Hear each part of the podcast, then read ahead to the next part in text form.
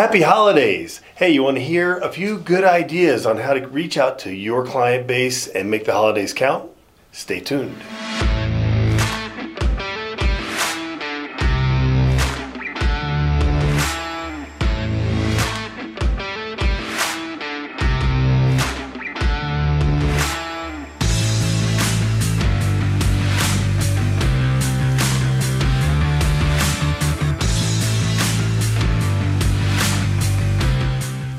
Hey everybody, I want to talk to you today about the holidays and how you can use this time of year to reach out to your clients, your friends, family, spheres of influence, and give them a little bit of holiday cheer and keep yourself front of mind for them and your real estate business.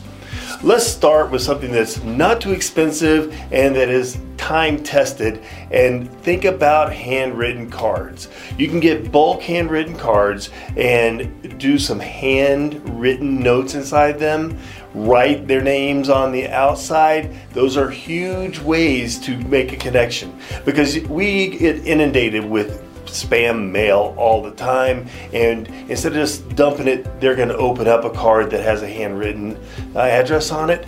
And if you want to take that to the next level get a $1 scratch off ticket with the christmas theme and slide it inside that card. That is sure to have them scratching and thinking of you. And that mental connection between the activity the physical activity of scratching the ticket thinking about you thanking you and am i going to win something that will make you stand out and be top of mind with them. All right, let's try another one. How about a best decorations contest for your geographic farm or your local neighborhood? Why don't you go out and you know throw out some flyers, do a mailer out to everybody in your geographic farm in your area, and give a hundred dollar gift certificate to a local um, maybe restaurant or like we have a downtown association where you can get a credit card for any of the downtown merchants. Something like that will go a long way and they're going to think about you connected to their home because they're thinking about their home decorations for the holiday season. Okay, finally, one last one. What about delivering a gift to them?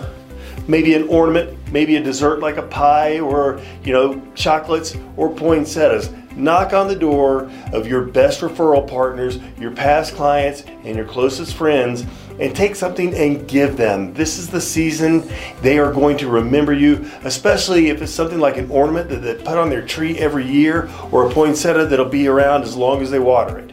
So think about some of these things to connect with your client base, your past clients to stay top of mind this time of year. Do something kind and give to them. And remember, that none of this matters if you don't do the work.